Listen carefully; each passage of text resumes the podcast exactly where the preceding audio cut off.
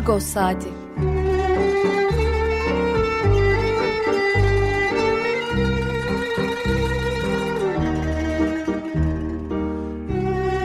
Haftalık Agos gazetesinin penceresinden Türkiye ve dünya gündemi. Agos'un mutfağından haberler, söyleşiler, olaylar.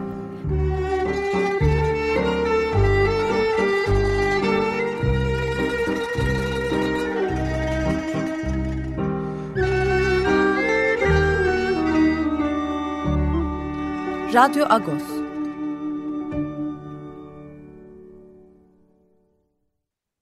Radyo Agos'tan günaydın Parlıyız. Yeni bir Radyo Agos'ta karşınızdayız.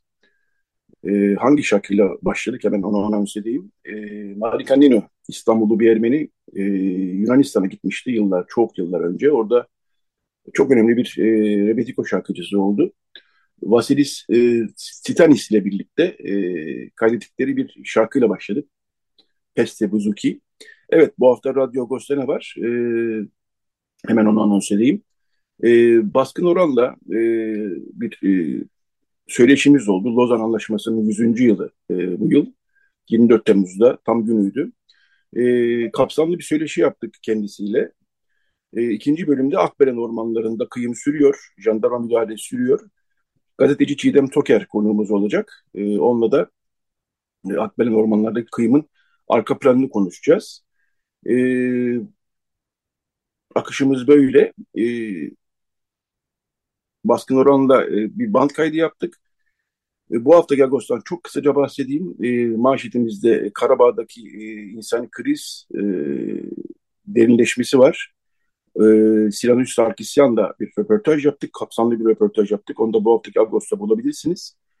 E, ben e, hemen e, sözü e, band kaydımıza bırakacağım. E, dün çünkü e, dediğim gibi baskın oranla geniş bir e, band kaydı yaptık. E, Lozan Anlaşması'nın 100. yılı ile ilgili. Baskın oranla kaydımızı dinleyelim. Daha sonra ikinci bölümde, son bölümde tekrar birlikte olacağız. Dinliyoruz. Radyo Agos'un bu bölümünde konuğumuz Agos'un yazarı, hocamız aynı zamanda yıllarca e, öğrenci yetiştirmiş bir bilim insanı Baskın Oran. Baskın hocamızı aslında saatlerimiz çok denk düşmediği için konuk edemiyorduk ama bu sefer artık bir kayıtla, bu kaydı cuma akşamı yapıyoruz. Bir kayıtla konuk ettik nihayet. Konumuz da Lozan. E, Lozan'ın 100. Lozan Anlaşması'nın 100. yılı. Baskın Oran bilim hayatı boyunca aslında e, bu konuda çok çalışmalar yaptı, kitaplar yazdı. E, 100. yıl gelmişken 24 Temmuz'du. E, Baskın Oran'la da e, konuşmak istedik e, açıkçası. Günaydın hocam, hoş geldiniz yayınımıza. Efendim, kolay gelsin. Teşekkürler hocam. Hocam şimdi şöyle başlayacağım. O kadar çok tartışması var ki bu işin, e, Lozan e, meselesinin. Yani 100. yıldan çok önce başladı bu iş. Her zaman aslında tartışılan bir konuydu. Yani ben gözümü açtım. Her gün değil elbette ama yeri geldiğinde mutlaka Lozan konusu bir tartışma edilir. İşte zafer denir, hezimet denir, şu denir, bu denir, değiştirmek lazım denir falan filan. Şeyleri saymıyorum daha. Yani 100. yıl bitince e, petrol çıkarmaya başlayacağız şeylerini, şehir efsanelerini saymıyorum şimdilik. Aman ama, gözünü seveyim. O saçmalıklara girme. Onlara girmeyeceğim evet ama şunu sormak isterim. Önce şöyle başlamak isterim daha doğrusu. Şimdi bu Lozan Anlaşması'nı e, nasıl değerlendirmek gerekir diye düşünüyorum. Zafer mi, hezimet mi ki bence ikisi de değil aslında. E, yoksa bir uzlaşma mı e, diyelim biz buna? Şimdi azizim e, şöyle söyleyelim çok, çok kısa ve net olarak. Bir barış antlaşması zaferse veya hezimetse çekiver kuyruğunu gitsin o sürekli olmaz. Evet. Ha, bak mesela e, Fransa 1919 Versay Antlaşması'yla Almanya'yı ezdi bitirdi. Ama aynı zamanda bu ezmek Hitler gibi bir adamı yarattı. O da Fransa'nın canını okudu. Onun için e, zafer de kötüdür, hezimet de. İşte sen de biraz önce söyledin. Lozan bir uzlaşmadır ve Lozan'ın bugüne kadar yapılmış bütün Birinci Dünya Savaşı'nı bitiren antlaşmalar içinde hala uygulanan tek antlaşma olmasının sebebi de uzlaşma oluşudur. Neden uzlaşmadır? Evet ben onu soracaktım hocam. Çünkü bütün barış antlaşmaları bir savaşı bitirir ya. Lozan iki savaşı bitirdi. Türklerin yenildiği Birinci Dünya Savaşı'nı ve Türklerin yendiği Kurtuluş Savaşı. O nedenle uzlaşmadır. Ve çok şükür ki uzlaşmadır. Yani bu zaferdir, hezimettir diyenler boşver. Anladım. Ba- bahsetmeye ee, bile değmez. Anladım, anladım. Ee, şunu soracağım, peki bu e, yani artık herkes biliyor üç aşağı beş yukarı aslında ama nasıl bir ortamda bu e, uzlaşma e, cereyan etti? Yani masaya otururken e, kimin elinde e, ne tür e, kozlar yani biraz o konuya girebilirsek iyi olur ve bu e, şeye anla uzlaşmaya hangi ülkeler e, katılmış oldu? Yani İngiltere, Fransa e, bu hem Birinci Dünya Savaşı'nın hem de Kurtuluş Savaşı'nın aktörleriydi aslında bir taraftan. Yunanistan elbette bir taraftan. E, oralara geleceğiz ama e, nasıl bir e, masada cereyan etti bu e, uzlaşma? Yani nasıl bir pardon? Masa nasıl bir masaydı o masa, masa yani? Şimdi Aziz'im şöyle e, Kurtuluş Savaşı'nı kazanınca Ankara e, Ankara'dan Lozan'a bir e, heyet yollandı. Bu heyetin adı TBMM heyetidir. Lozan imzalandıktan sonra dönen heyetin adı Türkiye heyetidir. Çünkü Türkiye devleti Lozan'ın imzalanmasıyla kuruldu. Ee, devletler öyle ol deyince olmazlar. Anlıyorum. Uluslararası tanımayla olurlar. Dolayısıyla Lozan Ankara'nın uluslar, e, uluslararası antlaşmayla tanınması üzerine Türkiye devletini kurmuştur. Bizde genellikle devletle rejim karıştırılır. Türkiye Cumhuriyeti denir. Hayır. Türkiye Cumhuriyeti Lozan'ın imzalanmasından yaklaşık 3 ay sonra kurulmuştur. 29 e, Ekim 1923'te. Devletin kurulması Lozan'ın imzalandığı 24 Temmuz 1923'tür. Olay bu. Şimdi tekrar sorar mısın soracağını? Yani hocam o masada yani İngiltere var, Fransa var değil mi? Yunanistan e, yani e, bu aktörler ve Türkiye var. Anladım. Nasıl bir güç dengesi sonunda oluştu bu uzlaşma onu sormak isterim. İşte de, dediğim gibi e, ikinci savaşı Türkler kazandığı için TBMM heyeti Lozan'a gittiği zaman avantajlıydı. Evet. Ayrıca şöyle bir şey daha var. E, Lozan'ı hep Sevr'le mukayeseli olarak düşünürsek daha e, şeyler e, bazı şeyleri anlamak daha kolaylaşıyor.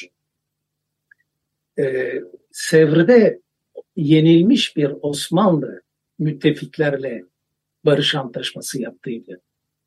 Ve e, orada Lozan'da olmayan iki tane önemli unsur vardı. Biri Büyük Ermenistan ki Giresun'dan Diyarbakır'a kadar. Van'ı evet. falan içine alarak. İkincisi de Sevr'de olan ve Lozan'da olmayan Kürdistan. Şimdi e, böyle derken e, bir takım e, şeyleri de hatırlatmak lazım. Şimdi Büyük Ermenistan diyorsun ama İttihat ve Terakki Büyük Ermenistan denilen yerde Ermeni mi bıraktı 1915-16 katliamları sonucunda? Evet. Ermeni, e, e, Ermeni yok orada Büyük Ermenistan kuracağım dediklerinden yerde. İngiltere'nin ki İngiltere Birinci Dünya Savaşı sonunda şimdiki Amerika'dan daha güçlüydü. Örgüt içinde. Yani evet. örgüt derken Milletler Cemiyeti içinde İngiltere çok güçlüydü. İngiltere'nin borusu ötüyordu. Ha, şimdi İngiltere e, bu e, büyük e, Ermenistan derken aynı zamanda Kürdistan da diyordu. Ve bu ikisinin ortak sınırı ne kadar kuzeye ve güneye iner veya güneye inerse iki taraf içinde o kadar büyük felaket. Dolayısıyla e, Büyük Ermenistan niye gerçekleşmedi? bir kere dediğim gibi e, orada Ermeni bırakılmamıştı. 1915-16 katliamları sonucu. İkincisi niye gerçekleşmedi? Mustafa Kemal Paşa e, Lozan müzakereleri kapitülasyon sorunu yüzünden kesilince çok enteresan bir şey yaptı. İzmir İktisat Kongresi'ni topladı. İzmir İktisat Kongresi e, bütün e, müstahsillerin, e, toprak sahiplerinin, sanayi girişimcilerinin vesaire konuştuğu bir zemindi ve bu zemin İngiltere'ye çok açık biçimde şu mesajı verdi. Biz Bolşevik olmayacağız, biz kapitalist kampta kalacağız. Açık açık bu mesajı verdi. Ve bu mesajdır ki o büyük Ermenistan'ı e, Bolşeviklere yani Komünist Sovyetler Birliği'ne karşı tampon devlet olarak kullanmak amacıyla kurmak isteyen İngiltere bu amacını bıraktı. Çünkü ihtiyaç kalmamıştı. Evet. evet Türkiye hocam. Bolşeviklere karşı tampon oluyordu. Yani e, şunu sorayım, e, sizin e, bu, bu geçen hafta çıkan e, şey kitabınıza geçeceğiz ikinci bölümde. Ali Dayıoğlu ile birlikte yazdığınız 100. yılda Lozan ihlalleri kitabına geçeceğiz. Aslında biraz da bu kitabı konuşalım diye bu yayını yapıyoruz ama önce Lozan'ı iyice anlamak açısından bu e, giriş girizgahı yapıyorum ben. E, şunu da sorayım hocam yani buralara gelmeden, kitabınıza gelmeden. E,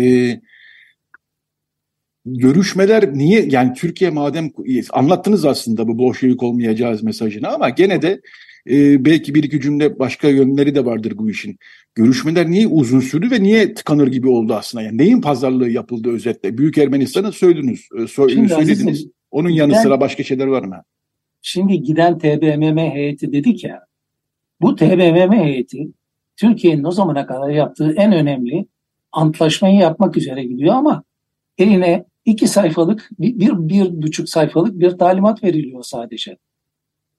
Bütün olay e, İsmet Paşa'nın yönetimindeki heyette. Orada diplomat, e, e, diplomasi aracılığıyla Türkiye'ye yarayacak bir antlaşma yapılacak.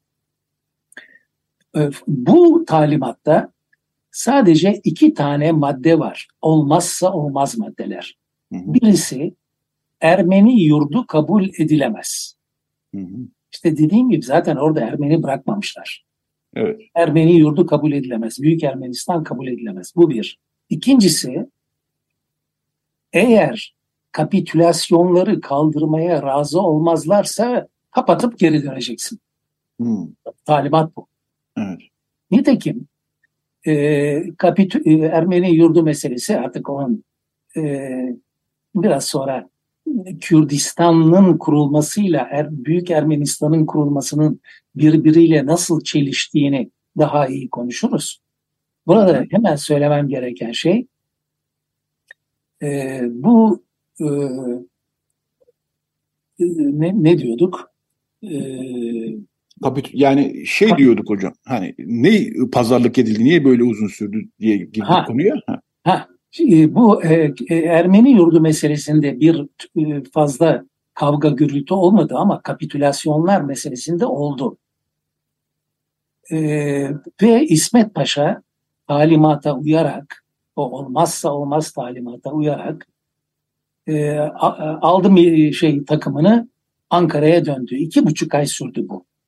Hmm. İşte bu iki buçuk ay sırasında Mustafa Kemal Paşa şeyi toplayarak, evet, İzmir İktisat Kongresi'ni toplayarak İngiltere'nin e, şeyini e, direncini kırmış.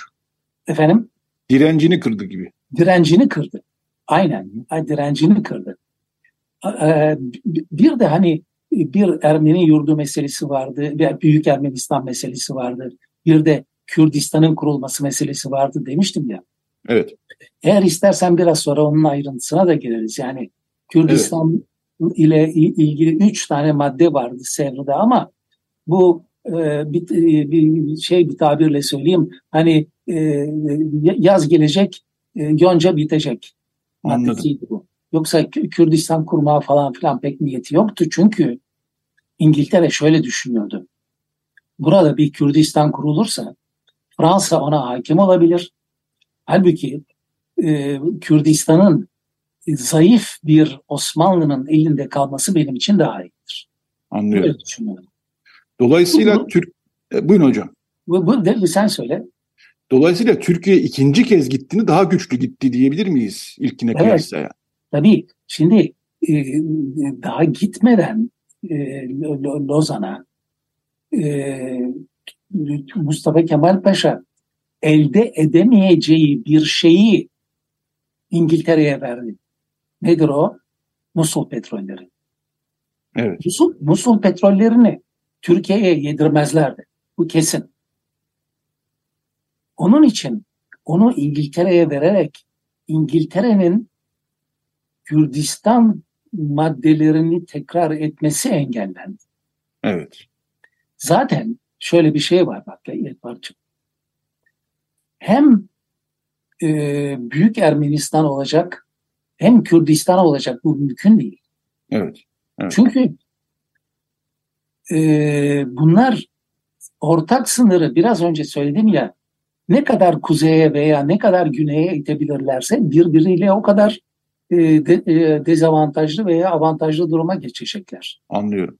Ha, bu durumda bu durumda e, ikisinin de olmamasını temin etti Mustafa Kemal Paşa. Anlıyorum. Ee, hocam birazdan kısa bir reklam arası vereceğiz. Ee, çok kısa gerçekten. Oraya gelmeden şu soruyu da sorayım. Ee, sonra da kitabınızı konuşuruz. Ee, ya olacak gibi görünmüyor, olacak iş gibi görünmüyor ama gene de sorayım insanların kafasında soru işareti kalmasın. Ee, Lozan tadil edilebilir mi? Yani bence edilemez herhalde bu saatten sonra. Hiç edilemezdi ama gene de e, bunu hani bir çok ortaya atılan bir fikir olduğu için söylüyorum. Yani Lozan'ı şöyle değiştiririz böyle yani bilhassa sağ çevrelerde böyle alttan alta hani hep ya güçlenirsek devlet olarak bunu değiştiririz e, havasında bir e, argümanlar alıcısı da oluyor böyle bir argümanın. Şimdi teknik buna, olarak bu teknik olarak bu mümkün mü yani onu soruyorum. Evet şimdi hemen buna cevap vereceğim. Yalnız bir önceki sorunun bir e, ikinci kısmı var. Onu e, söylememi tamam ister misin? Tabii tabii evet vaktimiz ha. var dert değil. Yani e, Mustafa Kemal Paşa Musul'u niye verdi e, İngilizlere? Çünkü alamazdı. Allah'ın emri. Yedirirler mi Musul petrollerini? O sırada otomobil fabrikaları kuruluyor şakır şakır. E, e, neden verdi? Bir kere alamazdı. İkincisi Anladım. Mustafa Kemal Paşa e, zaten çok sayıda olan Türkiye'li Kürtlere bir de Iraklı Kürtleri eklerse hiç hakim olamayacağını düşündü. Onun için evet. Musul'u İngiltere'ye bıraktı. Zaten evet. alamaz. Şimdi e, şeye gelelim, senin soruya gelelim. Şimdi azizim, e, Lozan Antlaşması bir barış antlaşmasıdır dedik ya. Sekiz evet. tane ülke arasında yapılmıştır. Bunlardan e, bir, bir, bir, bir tarafta Türkiye, geri kalanlar karşı tarafta. Yani İngiltere'sinden tut, Romanya'sından geçerken Yunanistan'a kadar. Fakat Lozan Barış Antlaşması esas olarak bizim e, şu andaki e, şu ana etkisi açısından esas olarak bir Türkiye-Yunanistan anlaşmasıdır. Çünkü insan unsuru bu ikisi arasındadır. Anlatabiliyor muyum? Lozan'ın e, sınırlarla ilgili e, şeyleri vardır, hükümleri vardır. E, ekonomiyle ilgili hükümleri vardır. E, Kıbrıs'la ilgili hükümleri vardır. Mesela Kıbrıs e, lo, lo, e, zaten 1878'de mi ne verilmişti İngiltere'ye fiili olarak. Burada da hukuken verildi. O zaten gitmişti elden. Ee, esas olarak Lozan'ın önemi bugün için, günümüz için insan unsuru açısından yani azınlıklar açısından.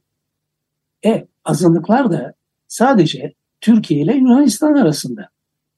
Mesela Türkiye ile İngiltere arasında, Türkiye ile Romanya arasında, Türkiye ile Ermenistan arasında bir azınlık meselesi yok. Sadece Yunanistan'la Türkiye arasında bir azınlık meselesi var. Onun için en önemli iki e, imzacı Lozan'da Yunanistan ile Türkiye'dir. Şey bu. E, Anladım. O, Dolayısıyla o, bunu... Ortam bu. Şimdi te, sen, senin soruna teknik cevap olarak e, bütün antlaşmalar e, tekrar ele alınarak tadil edilebilir ama tabii ki e, esas anlaşmayı imzalayan devletler devletler tarafından yapılır bu. Bugün sekiz tane devleti bir araya toplayacaksın. E, Lozan'ı değiştireceksin. Neye yarayacak bu? Evet. Amaç evet. ne? Ee, yani bu tür argümanlar çok müşteri buluyordu hocam. ya ona bakarsan yani. şeyde en fazla müşteri bulan argüman da gizli e, maddesi var ar, argümanı.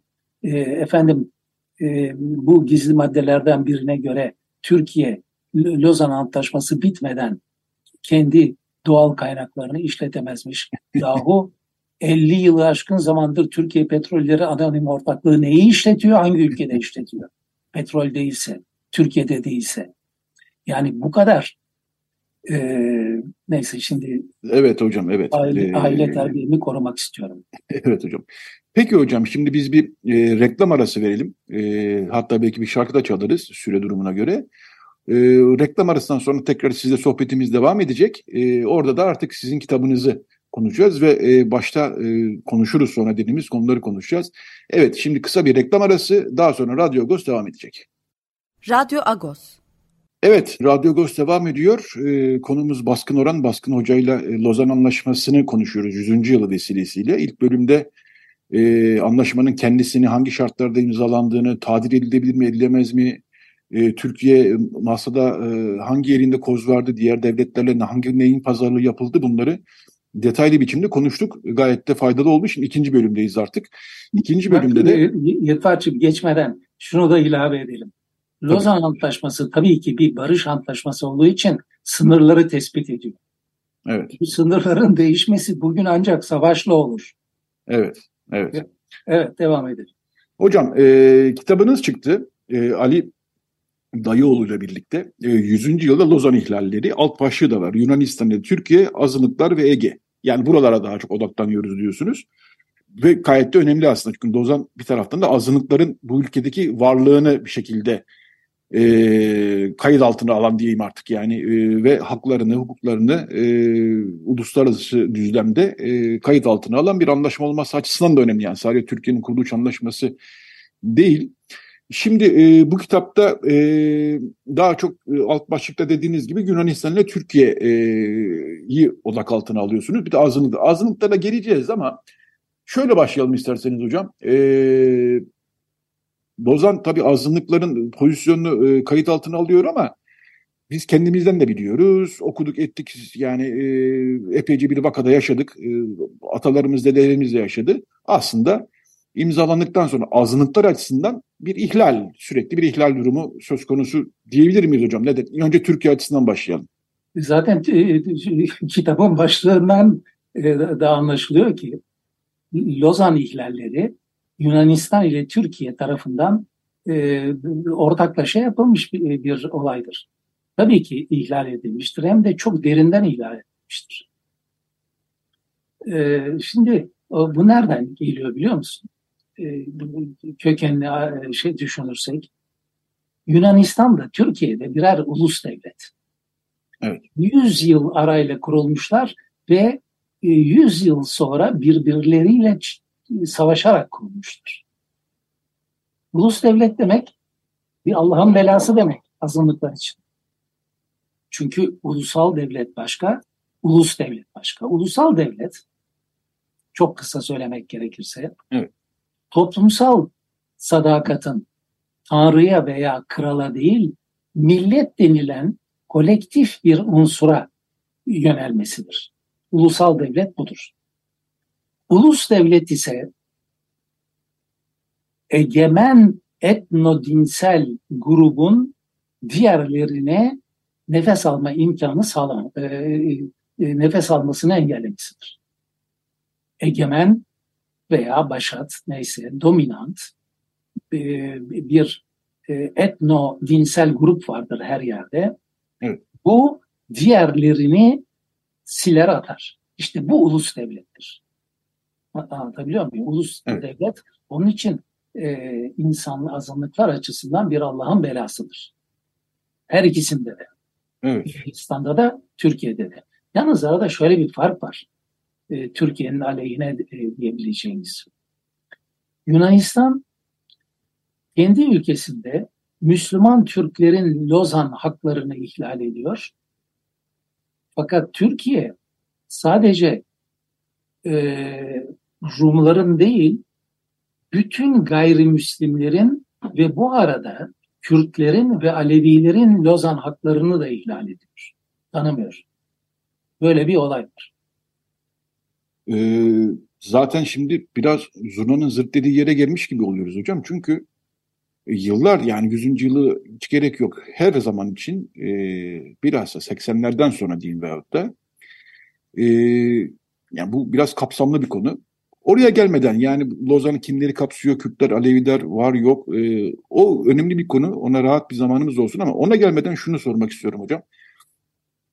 Belli başlı e, birkaç e, sıralama yapabilir misiniz? Yani hangi yani ön Türkiye ve Yunanistan açısından e, mesela e, sizin kitabınızı ben okurken e, bırakın başlangıç yıllarını yani işte Ermenilerin, Rumların, e, Yahudilerin yaşadıkları sıkıntıları son yıllarda bile e, Rum Patriği'nin, e, Ekümenik Patriği'nin ekümenik denmesi bile mesele olmuş yani düşünün. E, dolayısıyla sizin böyle birkaç ya şunları söylemek, saymak lazım dediğiniz birkaç başlık var mı bu açıdan? Şimdi bir kere e, Türkiye'de bilen bilmeyen konuştuğu ve de bilmeyenler bilenlerden daha fazla konuştuğu için e, Lozan'da azınlıkların korunması başlıklı üçüncü kesime hangi kimler var, kimler dahil, hangi halklar dahil onu bir saptayalım mı? Evet olur tabii hocam. Şimdi orada hiçbir etno dinsel grubun adı var mı? Yok. Yok. Ne var? Sadece gayrimüslimler var. Gayrimüslim spesifik değil, jenerik bir terimdir. Yani özel bir terim değil, genel bir terimdir. Genel terimler yazıldıkları anlam tarihteki anlamlarıyla değil, okundukları ve uygulandıkları tarihteki anlamlarıyla uygulanırlar. Ha, bu şu demek. Ee, 1923 yılında Osmanlı'nın millet sistemi vardı yani. Evet hocam. Osmanlı'nın millet sisteminde bir üç büyükler vardı. Rumlar, Ermeniler, Museviler. Yahudiler demiyorum çünkü Yahudi bir etnik terimdir. Halbuki Musevi bir dinsel terimdir. Lozan'da dinler üzerinden gider, etnisiteler üzerinden gitmez. Anlıyorum. Şimdi e, bu şeyde, üçüncü kesimde hiçbir Rummuş, Ermeniymiş, bilmem neymiş hiçbir tek kere geçmez. Gayrimüslimler geçer dedik ya. Hı hı. Bu ne demek bu? Kim gayrimüslim ise Türkiye Cumhuriyeti'nde 2023 yılında o yararlanır e, Lozan'ın üçüncü kesimindeki kesiminde getirilmiş haklardan. Yani e, sadece e, üç büyükler değil, onlara ilaveten gayrimüslim olan yani Müslüman olmayan bütün Türkiye Cumhuriyeti vatandaşları ya niye Türkiye Cumhuriyeti vatandaşları dedim? Çünkü azınlıklar vatandaş olmak zorundadırlar. Yabancı başkadır, vatandaş başkadır malum ya. Evet. Şimdi gayrimüslim kimler var Türkiye'de? Say sayabildiğin kadar hocam aslında bakarsan. Yani Tabii Süryaniler. Ezidiler var. Süryaniler var. Ezidiler var. Efendime söyleyeyim. söyleyeyim, e, Yani e, pro- bu- yani bir tabu bu aslında protestanlar var. Yani Türkiye'li protestanlar, protestanlar var. var. Türkiye'li protestanlar var. Yani bir zamanlar Müslüman iken sonradan protestan olmuş olan Türkiye'liler var. Ha, bütün bunlar, ha, Katolikler var. Tabii. Ha, bütün bunlar gayrimüslim kategorisinde ve hepsi sadece gayrimüslim tabirini kullanmakla yetinmiş olan üçüncü kesimin getirdiği hakları haklara sahip. Onun için bazıları bazı Allah profesör eylesin bazı profesörler var. Lozan'ın Ermeni, Rum ve Musevilerden bahsettiğini söyler. Ne diyeyim ben? Daha ne diyeyim? Allah, Peki selamet, hocam. Allah selamet versin derdi bu Anladım. Peki hocam yani e, birkaç cümleyle Türkiye açısından ana başlıklarıyla birkaç cümleyle hangi ihlaller yaşandı diye e, sorayım dedim ama bilmiyorum. Yani çok uzun derseniz o konuya girmeyebiliriz. Aslında biliniyor yani artık. Azizim e, e, yani e, e, her birini oturup teker teker açıklamak gerekirse açıklarız ama e, başlıklar olarak e, hangi ihlalleri yaptı Türkiye bunu soruyorsun değil mi? Mesela bir tanesi e, bana göre Lozan ihlali de siz diyebilirsiniz bu Lozan ihlali değil aslında genel insan hakkı ihlali diyebilirsiniz veyahut da veyahut da ikisi bir mesela H1'e Ruhban Okulu'nun kapatılması bana göre bir Lozan hakkının ihlali gibi geliyor bana. Veyahut da e, Ermeniler için bu bilhassa işletildi. E, 1936 beyannamesi gösterilerek vakıf mallarının 36'dan sonra edilmiş vakıf mallarının müsaade edilmesi diyeceğim ben ona. Ancak bu 2008'lere çıkan yasalarla e, tekrar bir kısmı geri alınabildi. Mesela bu ikisini sayabilir miyiz bilmiyorum ne dersiniz? Yahu sayarsın hem de nasıl sayarsın? Bak mesela şimdi ne dedin? Ee, Ruhban Okulu'nun kapatılması dedin değil mi? Evet. En azından 40. maddenin ihlali. Evet. Ee, arkasından ne dedin? Vakıf mallarının müsaade 43. maddenin ihlali. Ama evet. şakır şakır ihlali. Neyse şimdi bak istersen e, e, çok e, fazla e, uzattın demezsen iki dersen keserim. E, Türkiye'nin Lozan ihlallerini e, başlıklar halinde veririm. Arkasından da e, Yunanistan'ın Lozan ihlallerini başlıklar altında istersen veririm. Ne diyorsun? Hocam şöyle yapalım istiyorsanız. Çok da fazla vaktimiz yok aslında. Kitap e, da her şey var ve güncel. Önemli olan da bu. Yani 2023'e kadar geliyor. E, ben nasıl çalıştığını biliyorum Baskın Oral'ın, e, Baskın Hoca'nın. E, sürekli e, takip etti tabii e, Ali Dayıoğlu ile birlikte. E, bu kitabı bir kere tavsiye ediyorum birincisi. İki tane konu daha var. Onlara zaman kalsın diyor hocam. E, detaylara girmek zaten verdiğim örnekler biraz anlatıyor her şeyi gibi düşündüm. E, eğer ihlal edilmeseydi e, gayrimüslimler açısından e, Lozan hakları güvence altına alan bir metin miydi diye kısa bir e, mümkünse kısa cevaplı bir soru sorayım hocam önce size. Evet yani gayrimüslim hakları çok ayrıntılı biçimde güvenceye alınmıştı. Ama Türkiye sermaye transferi yapacağım derken, mütekabiliyet derken, Kıbrıs meselesi derken, bu mütekabiliyetle Kıbrıs meselesi de aynı zamanda Yunanistan'ın yaptığı ihlallerin e, şeyleridir, e, gerekçeleridir. Anlıyorum. Sen şimdi şeyi e, iki tarafın e, ihlallerini e, bir liste halinde istemiyorsun vakit e, kalmaz diyorsun değil mi? Gibi geldi bana hocam bilmiyorum. Yani böyle iki üç dakikada toparlarım derseniz iyi olur. Ya hayatım istiyorsan başlayayım e, tarih e, tarih sırasına göre şey yapayım. Tamam Bizden, hocam siz başlayın en iyisi. Madem girdik artık bu konuya. De keselim tamam, tamam mı? Girdik artık bu konuya konuşmasak olmaz. Siz başlayın hocam en iyisi. 1920'lerde seyahat hürriyeti engellendi. İstanbul il sınırları dışına gayrimüslimlerin çıkışı özel izne bağlandı. 1927'de Süryani okulları kapatıldı. Turabdin'de. 30 ve 40'larda Avrupa'ya talebe gitme, talebe yollama ve işe girmede Türk olmak şartı getirildi özellikle askeri okullara. 1934'te Museviler kışkışlandı Trakya'dan İstanbul'a kaçtılar. 1941-42'de 20 kura ihtiyatlar olayı var. iki kere, üç kere askerlik yapmış olan gayrimüslimler tekrar askere alındı ve yol inşaatında kullanıldı. En vahimi 1942-44 varlık vergisi. Tam bir sermaye transferi. 6-7 Eylül 1955'te pogrom Selanik'te Atatürk evi bombalanması ki sonradan e, öyle bir şey olmadığı anlaşıldı. Patrikhanenin basım evinin kapatılması, patrik seçimlerine müdahaleler, mezarlıklara el kondu. Bak mesela bugün Hilton Oteli'nin olduğu yer Ermeni mezarlığı. Evet. 64 Rum okulları 1964'te Rum okullarında sabah duası yasaklandı. Kesin ihlal 1940 pardon 40. E, maddenin. 71'de Heybeliye'de ruhban okulu kapatıldı. 93'te bir süre Ermeni okullarında din dersleri Türkçe verilmeye başlandı fakat kamuoyunun tepkisi üzerine geri bastılar. E, yabancı şirketlere Türk e, istihdam edeceksiniz baskısı yapıldı. Türk malı kullan kampanyaları başlatıldı ki sonradan bu yerli malı kullan kampanyalarına dönüşecektir.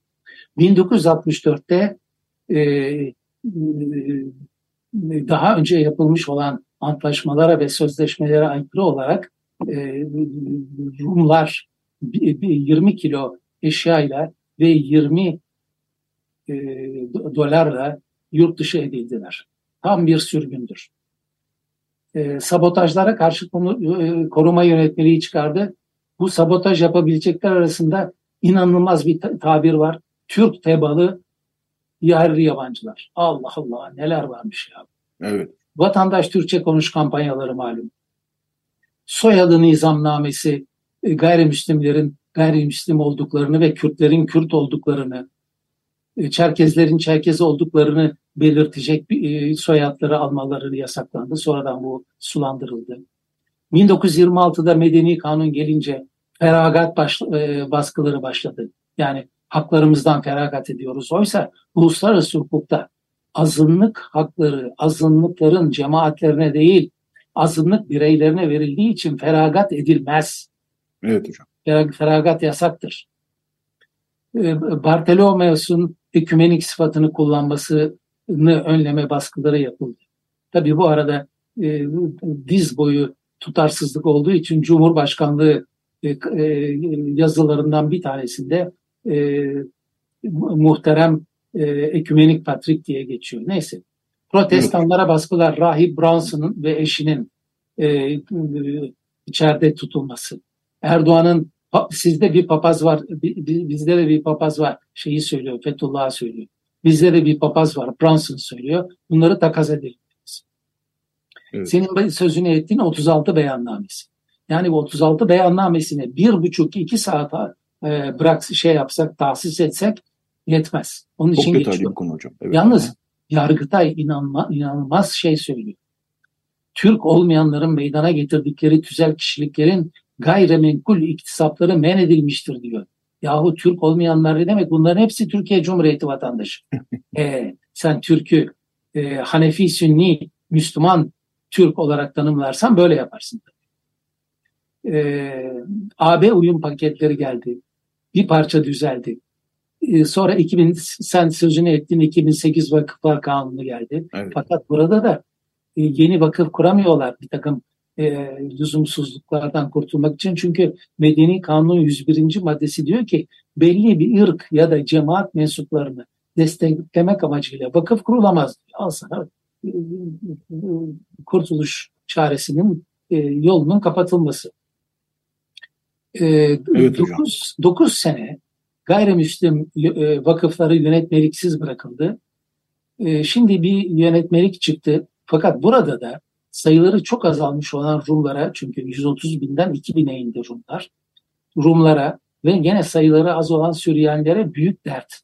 Çünkü cemaat sayıları çok az ve seçimlerde en az 7 asil ve 4 yedek gösterme zorunluluğu getiriyor. Bulamıyorlar bu kadar adam.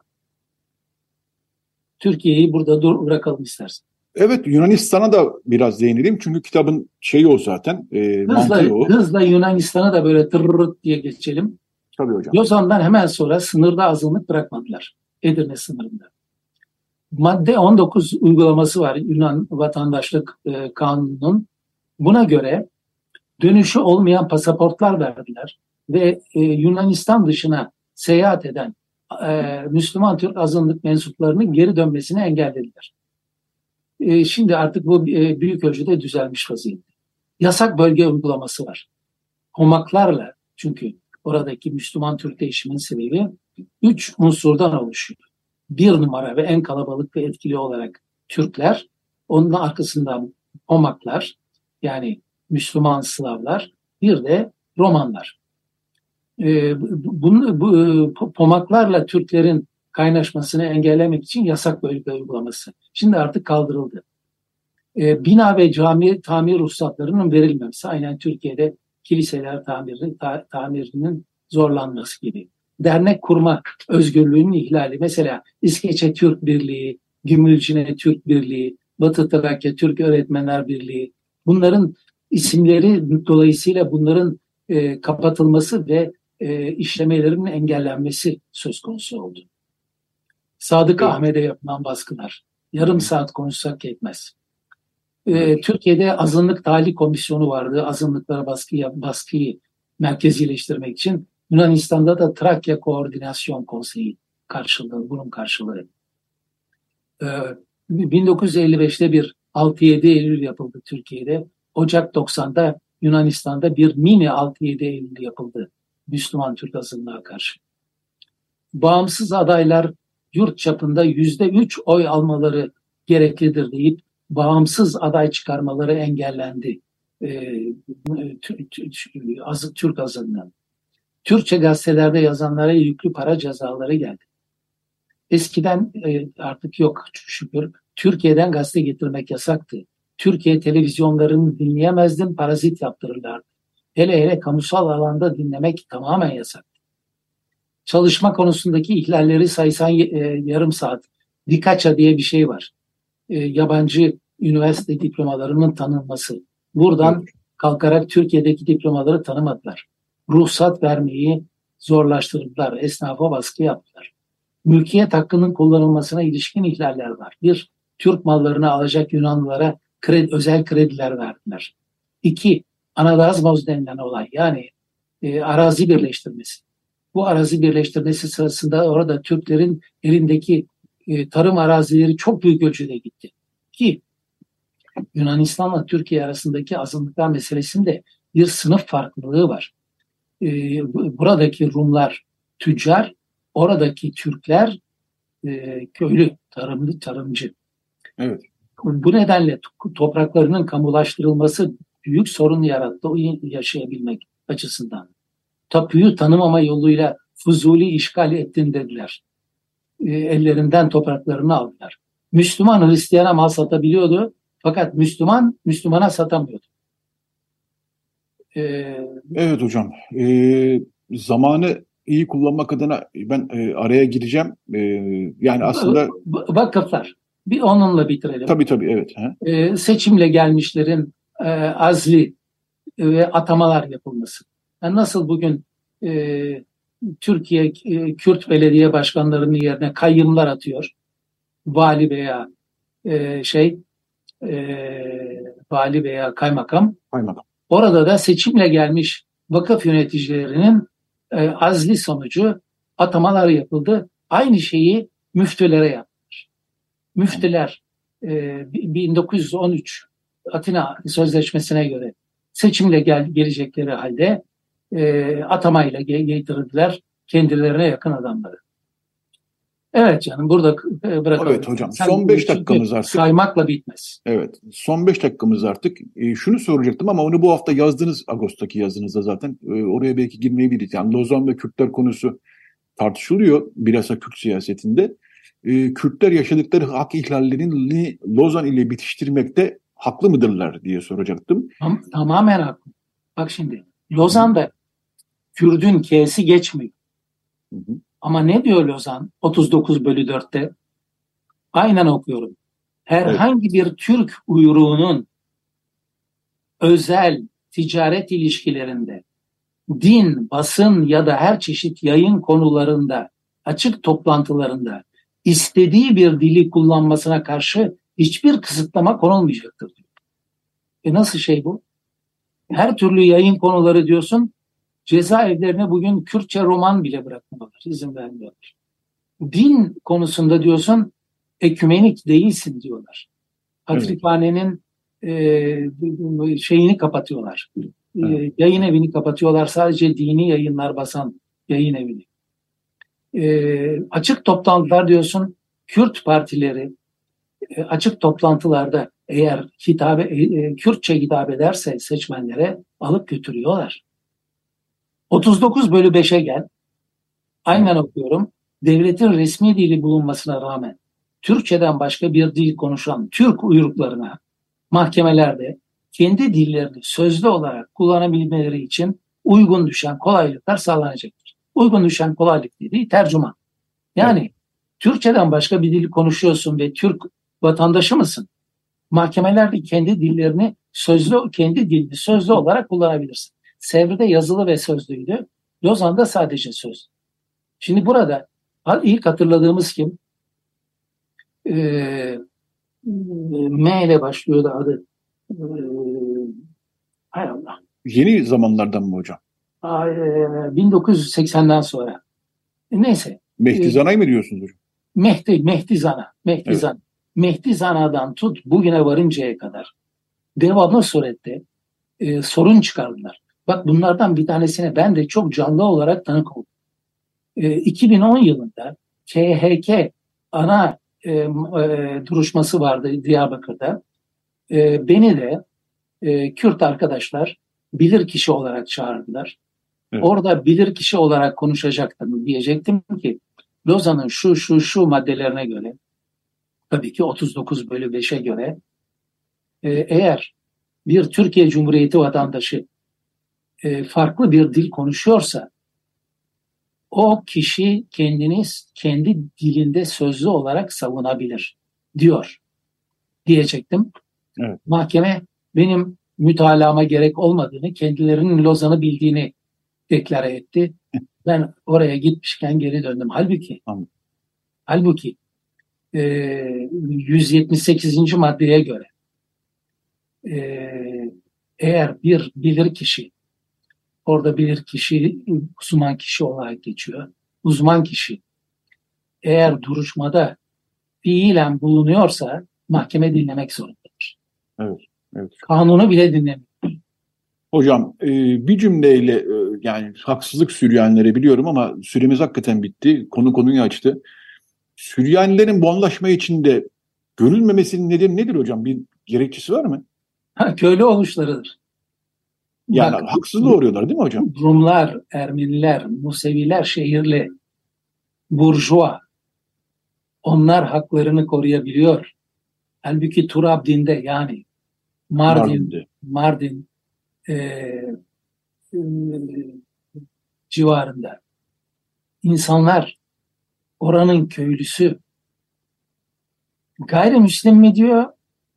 Gayrimüslim diyor e, üçüncü kesim. E, Süryaniler de gayrimüslim mi? Evet efendim hem de nasıl gayrimüslim? Üstelik Hazreti İsa'nın konuştuğu dili konuşuyorlar. Aramca konuşuyorsun Süryaniler. Daha nasıl olsun? Daha ne olsun birader? Bak Süryani okullarını 1928'de kapattık. Gerekçe ne biliyor musun? Tevhid-i Tedrisat Kanunu. Hı hı, hı. İtiraz ettiklerinde de ne dedi mahkeme biliyor musun? Siz azınlık değil asli unsursun, unsursunuz diyerek alay ettiler bu insanlar. Allah Allah. Ama sonunda Ankara 13. İdare Mahkemesi 2013 yılında sağlam çıktı. Lozan'ı zikrederek, Lozan'ı gerekçe göstererek o 86 e, yıl sonra ilk defa İstanbul'da bir anaokulu açma izni verdi. Ama protestanlar hala açamıyor. Evet hocam. Hocam süremiz bitti gerçekten. Hadi, ee, hadi selamet. Çok teşekkür ederim hocam. Baskın Oran hocamızdı. Ee, hocamız konuğumuzdu pardon. Ee, Baskın Oran konuğumuzdu. Lozan Anlaşması'nın 100. yılı hem 100. yıl vesilesiyle Lozan Anlaşması'nı konuştuk. Hem de Ali Dayıoğlu ile birlikte kaleme aldıkları 100. yılda Lozan İhlalleri kitabını konuştuk. Hocam çok teşekkürler. Kolay gelsin diyorum size. Ben, ben, de, ben de size teş sana teşekkür ederim ve Açık Radyo'ya. Hoşça kal. Teşekkürler. Evet konuğumuzda konuştuk ama Radyo Agos devam ediyor. Şimdi bir reklam arası daha sonra Radyo Agos yeni bir konu ve yeni bir konukla devam edecek. Evet, e, bu bir band kaydıydı. Ben Yetvar'dan Zikyan bir taraftan yayını tabii takip ediyorum. Bu bir band kaydıydı. Dün akşamüstü kaydettik Baskın Oran'la röportajımızı. Dediğimiz gibi bas, e, Radyo Agos devam ediyor. E, birazdan e, Çiğdem Toker, gazeteci Çiğdem Toker konuğumuz olacak. Kendisiyle Akbelen ormanlarındaki kıyımı ve onun arka planını konuşacağız. E, fakat e, başlangıçtan beri e, çok fazla şarkı çalamadık. Şimdi e, Ermenistan e, Devlet e, Radyosu'nun kayıtlarından bir şarkı çalalım. E, Melik Mavi Sakalyan yönetimindeki orkestra, e, solistimiz e, Rayza Magırdişyan, e, Zira Nizar yani Kayısı Ağacı e, şarkısını dinleyelim. Daha sonra e, bir reklam arası, daha sonra Radyo Agos e, yeni bir konu ve yeni bir konukla gerçekten devam edecek. Radyo Agos. Merhaba Çiğdem. Merhabalar Yetvart. Evet, Radyo Agos devam ediyor. Bu bölümde e, gündemdeki bir konuyu e, işlemek istiyoruz. Çünkü Akbelen ormanlarındaki ağaç kıyımı, orman kıyımı gerçekten e, Türkiye'nin gündeminde demek istiyorum ama Türkiye'nin ne yazık ki bir bölümünün gündeminde. E, büyük gazeteler, büyük televizyonlar bunu hiç konu etmiyorlar. E, gerçekten iki yıllık bir süreç bu aslında. Mahkeme süreci vardı. Çünkü orada bir maden sahası var. O maden sahası için ağaçların kesilmesi bir şirkete verilmiş bir alan orası. E, itirazlar yapıldı.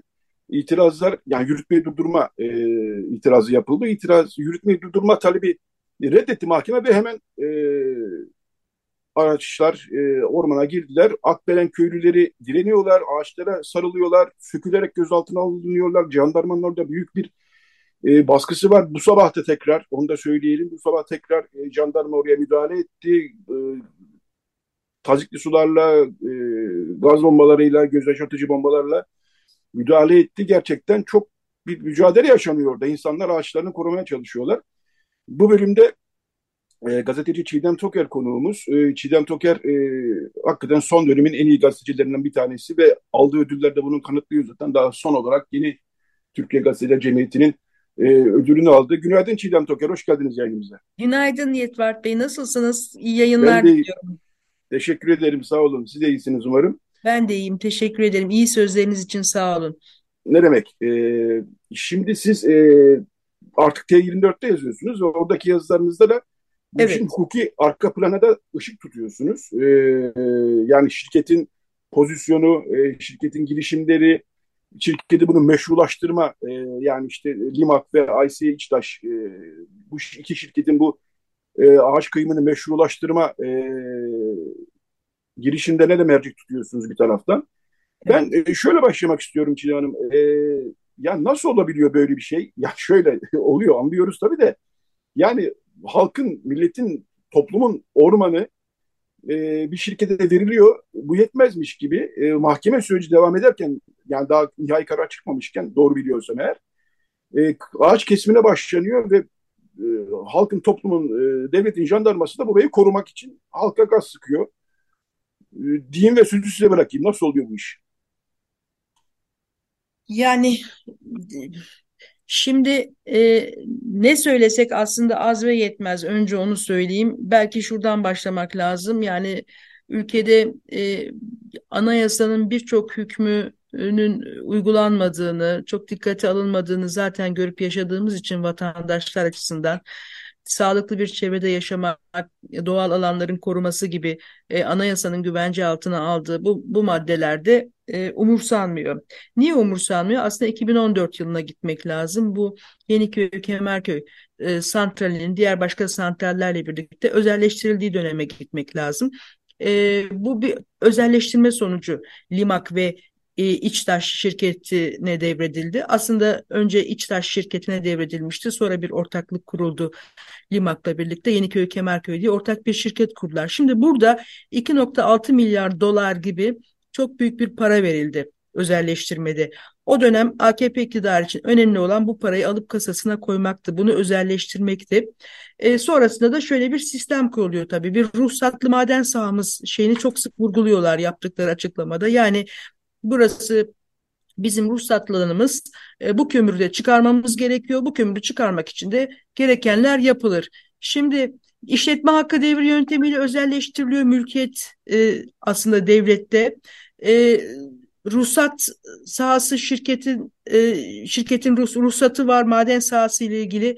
Yani devlet ve şirket ilişkisinin böyle çok e, iç, iç içe geçtiği ama şirketin bütün bu olup bitenden sıyrılmaya çalıştı. Olup bitenden kastım şu yani insanların orada gözyaşı döktüğü, e, darp edildiği, gözlerine e, şey sıkıldığı, e, biber gazı sıkıldığı, köylü kadınların plastik kelepçeyle kelepçelendiği, yerlerde sürüklendiği, bütün bu süreçten steril bir şekilde kendini azade tutuyor şirket. Yaptıkları açıklamalar öyle. Baktığımızda hatta önce kurumsal sorumluluk bile almak istemediler bunu vurgulayan bir yazı yazdım. Onun da etkisi olduğunu ben düşünüyorum. Bir de tabii şeyler de büyüdü, itirazlar da büyüyünce bu sefer kurumsal sorumluluğu üstlenerek bir açıklama yaptılar. Dün o benim açımdan dikkat çekiciydi.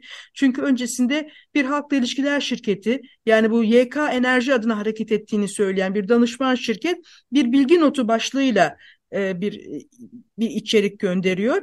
E, ama bu bizim kurumsal açıklamamız değildir diye de not düşüyor WhatsApp mesajında. E, yani niye, niye sahip çıkmıyorsun madem? Sahip çık bu içeriğe kendine bu kadar e, şey görüyorsan yani bu söylediklerini savun o zaman e, demek gerekiyordu. E, dün YK Enerji olarak bu açıklamayı yaptılar. İşte söyledikleri şey yasal olarak buna e, haklarının olduğunu e, vurguluyorlar. Anladığımız o ruhsatlı maden sahası işte önce şey dediler çok önemli bir büyüklük değil bu dediler. Bütün şey oranlandığında yani bir nasıl söylesem gerçekten bizim baktığımız gibi bakmıyorlar. Durdukları yer başka olduğu için gördükleri şey de başka oluyor. Yani olayı aslında böyle özetlemek mümkün. Bizim gazeteci olarak baktığımız ve durduğumuz yer başka. Onun için bize görünen şey başka. On, onlar başka bir şey görüyorlar. Yani e, aslında en basit anlatımıyla böyle jandarmanın orada da halka bu kadar kötü davranmasının sebebi jandarma da aslında e, yani şirketi e, biz önceliyor, şirketi koruyor gibi görüyoruz. Ha, hakikaten çok böyle Arap saçına dönmüş bir durumda. Bu Arap saçından da bu kelimeyi de kullanmayayım yani ağzıma öyle geldi. E, karma karışık hale gelmiş bir ilişki. Çünkü orada devlet aslında e, vermiş olduğu bir e, yetkinin şeyini koruyor. Yani kendisini koruyor gibi. Anlatabiliyor muyum? İfade edebiliyor Parasını aldın bu işin gibisinden ha, bir parası, durum var Evet yani. parasını aldı evet. Parasını aldı. O hakkı ve o yetkiyi şeye verdi. E, şirkete verdi. E, bu ağaçları kömür çıkarmak için ağaçları kesme iznini ve yetkisini de şirkete verdi. Onun için e, gereğini yapıyor. Öyle söyleyeyim. Şimdi bu işin bir sahibi yok gibi oldu aslında. Bir Orman Bakanı'na sorsanız bir şey demeyecek. Şirkete sorduğunuz zaman siz az evvel özetlediniz. E, böyle bir durum var. E, çok sayıda görüntü geliyor oradan. Videolar, kısa kısa videolar geliyor. E, başta sordum gerçi ama hakikaten çok iyi özetliyor bir vatandaşın dedikleri. Ya bu jandarma bizim jandarmamız değil mi? Niye bize böyle davranıyor e, diye soruyor. Anlamıyorum ben diyor. Haklı gerçekten. Çünkü bu e, ağaçlar, e, ormanlar, sular, e, dağlar, e, nehirler bu toplumun, bu halkın e, şimdi bir özelleştirme yapılmış e, ve özelleştirme yapıldı diye şirket öyle anlıyoruz ki burada her şeyi kendine hak görüyor. E, devlet de burayı koruyor. Aslında şunu evet. vurgulamamız da gerekiyor. Demin unuttum, özür dilerim sözünüzü kestim. Rica Yani Rica bu bu santrallerin ömrü aslında zaten dolmuştu. O kadar eski tarihli ki son kullanma ömrünü, miadını, miadlarını doldurmuşlardı bunlar özelleştirmelerle iktidarın paraya ihtiyacı olduğu için o gelir onun için çok önemli olduğu için bunların ömürleri yapay olarak suni olarak uzatıldı özelleştirmelerle. Yoksa bunların e, topluma, çevreye, tarım alanlarına, insan yaşamına verdiği zararlar defalarca belgelendi. E, yani ölçülebilir bir şekilde üstelik bilimsel metotlarla bunların verdiği zarar e, şey oldu, belgelendi. Fakat özelleştirmeyle bu şey uzatıldı. E, bunların ömrü e, ne yazık ki uzatıldı. E, yani bu işin uzmanları, enerji uzmanları da bu santrallerle e, yapılan elektrik üretiminin bütün internet konnekte sistem açısından ve e, devletin, toplumun, ülkenin enerji ihtiyacı açısından olmazsa olmaz olmadığını, yani vazgeçilmez olmadığını da e, ortaya koyuyorlar. Evet, e, yani Türkiye'nin enerji üretimine katkısı yüzde bir gibi bir şey olacak demiştiniz galiba siz yazınızda. E, yanlış mı hatırlıyorum? Nasıl pardon bir daha tekrar eder misiniz? E, bu santralden üretilecek enerji Türkiye'nin toplam elektrik üretimine katkısı yüzde biri geçmeyecek gibi bir şey e, hatırlıyorum sizin Ben ben şunu ben şunu yazdım. O e, o kurulu güç diye bir şey var Türkiye'deki elektrik enerjisi kurulu güç kapasitesi. E, e, anlık verilerle, resmi verilerle bakıldığında hakikaten iki santralin kurulu güç kapasitelerini alt alta topladığınızda işte 1100 megawatt e, gibi bir şey yapıyor. O e, yüzde bire tekabül ediyor. E, şirket başka bir yerden görüp başka bir açıklama yapıyor. O elektrik üretimine e, bakıyor. Elektrik üretiminin e, işte iki şirketin ürettiği elektrik işte toplam ihtiyacın yüzde iki nokta beşine karşılık geliyor diyor. Yani bana diyor ki işte bir değil iki buçuk aslında. Fakat şeyler farklı, metotlar farklı. Ben kurulu güç kapasitesi üzerinden bakmıştım. kaldı ki iki buçuk olsa ne olur? Yani yüzde iki nokta beş. Siz bu kadar yenilenebilir enerji kaynaklarının övgüsünü yapıyorsunuz. Güneş enerjisi, rüzgar enerjisi.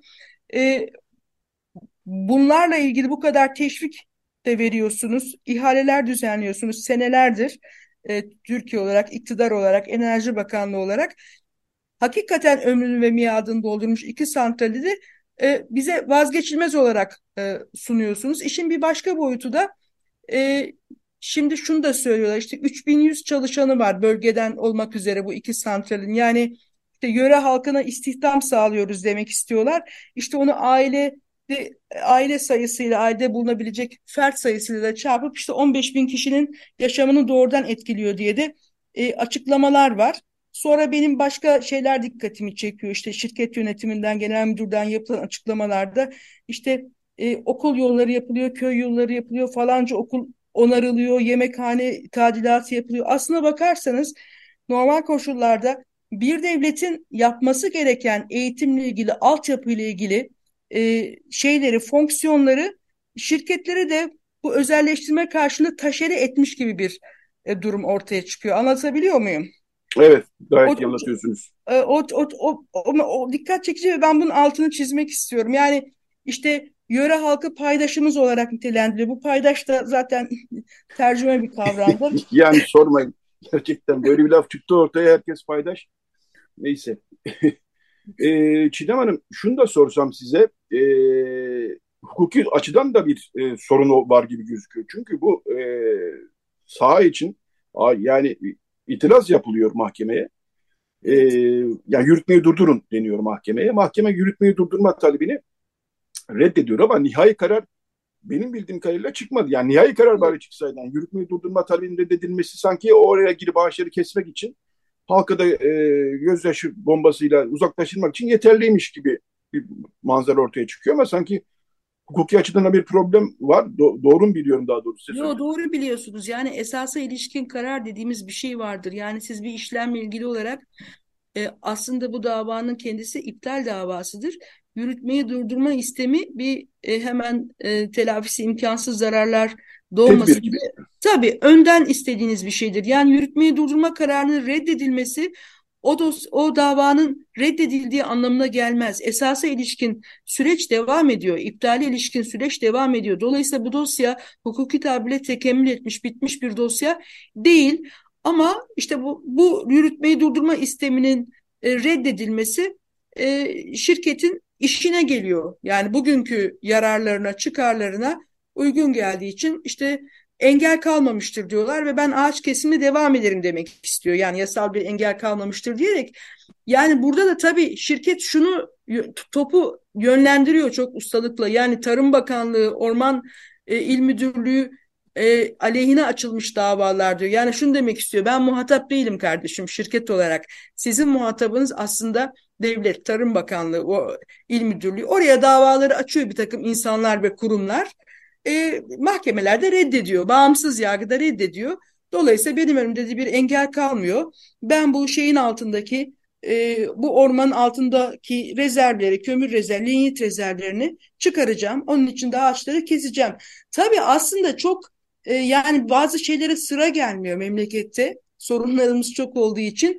Aslında bu tahminler doğru yapıldı mı? bu fizibiliteler sağlıklı mı? 10 yıl öncesinden bahsediyorum ihaleler yapılırken.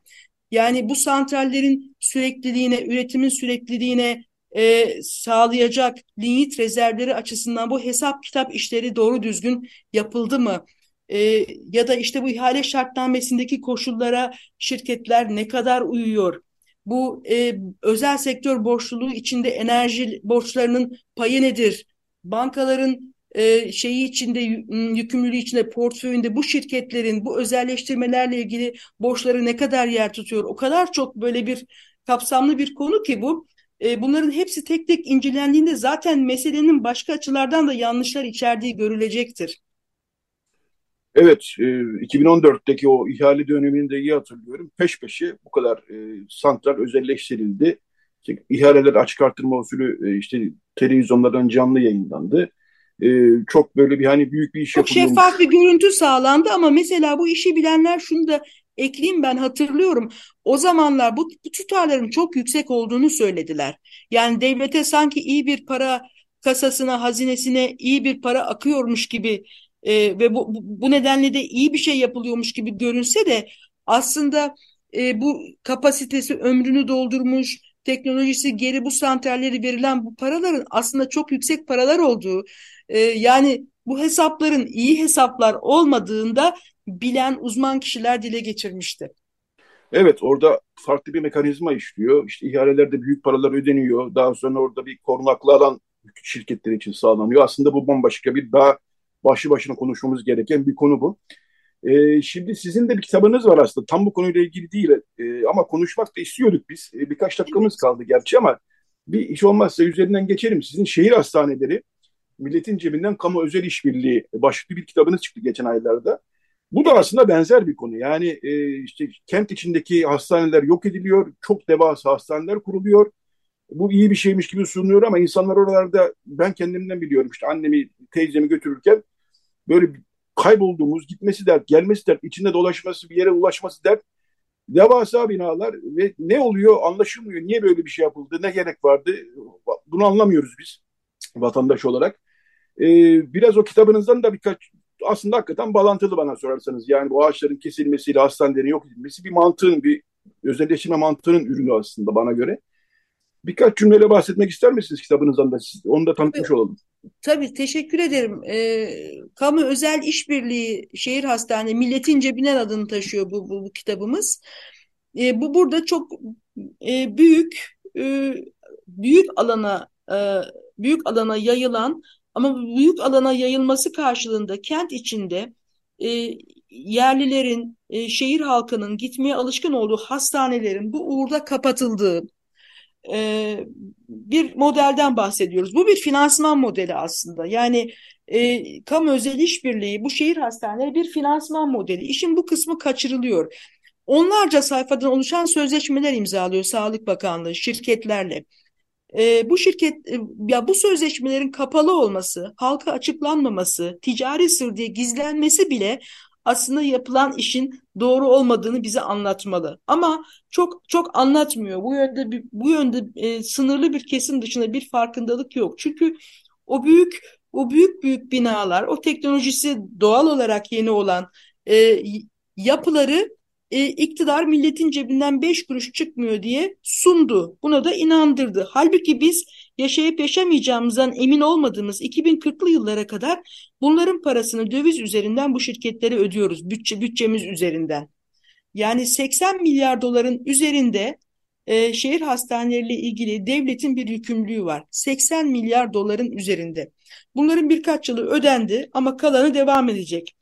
E, bu işin ne kadar korkunç bir bütçeye ağır bir yük olduğu şuradan belli ki başlangıçta 30 küsür olarak planlanmıştı şehir hastaneleri.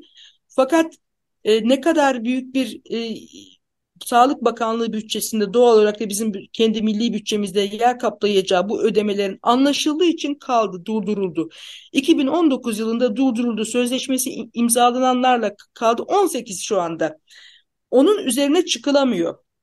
Çünkü bunun arkasında da devasa bir finansal e, şirketler ve finansal kuruluşlar network'ü var.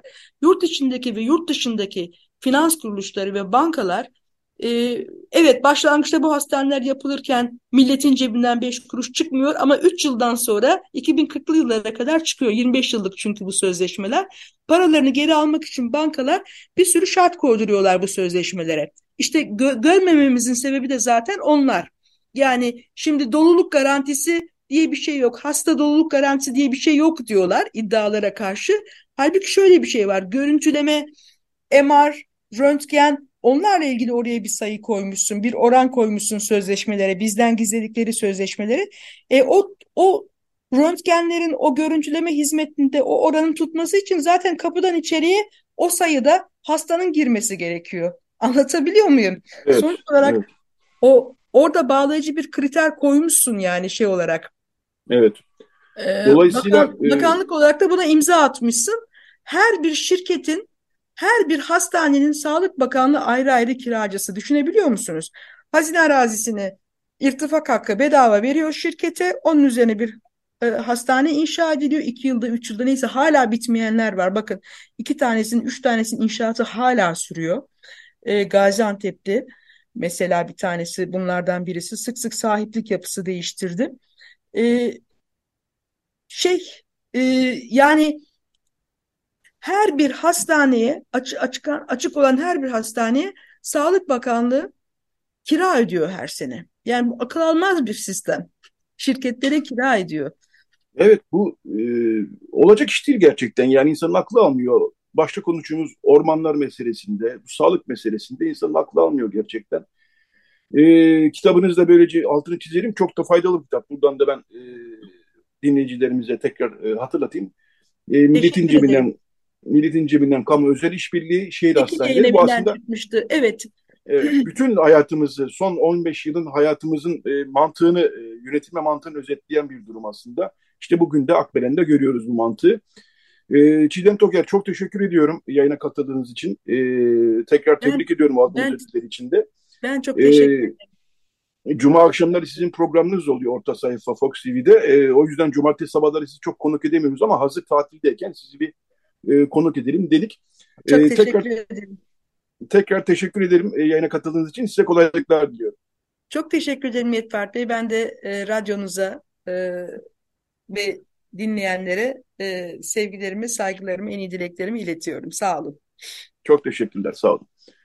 Evet, e, Radyo Agos'un da sonuna geldik. E, artık e, Recide Beren Baltaş yardımcı oldu. E, iki duyuruyla e, ben e, kapatayım. E, manşetimizde zaten bu hafta e, Karabağ'daki insani krizi işlemiştik geniş biçimde. Gazetenizi bayilerinizden almayı unutmayın. E, iki tane de e, hoş diyebileceğim etkinlik var. Onları söyleyeyim. E, Hamaygagan oyunlarına giden ekipler e, yani Ermeni olimpiyatlarına giden ekipler pazartesi günü e, saat 21'de Kanal A'da bir konserle uğurlanacaklar. E, onu söyleyeyim. Bu akşam da Boyacıköy Kilisesi'nde bir şenlik var. Saat 19'da başlayacak. 70'ler, 80'ler, 90'lar nostalji gecesi. Böyle de bir etkinlik var Boyacıköy Kilisesi'nde. Bunu da hatırlatmış olalım. Ve artık bir şarkıyla kapatalım tabii. Kazım Koyuncu bu ormanlara, e, doğaya ne kadar tutkun ve çevreci harekete ne kadar destek veren, bir sürü konuya destek veren bir. Onun e, Lazca bir şarkısıyla, bir albümünden e, Domi Vamis'le e, programı kapatıyoruz. Radyo Ghost'tan bu hafta bu kadar. Haftaya yeni bir Radyo Ghost'ta görüşmek üzere diyelim.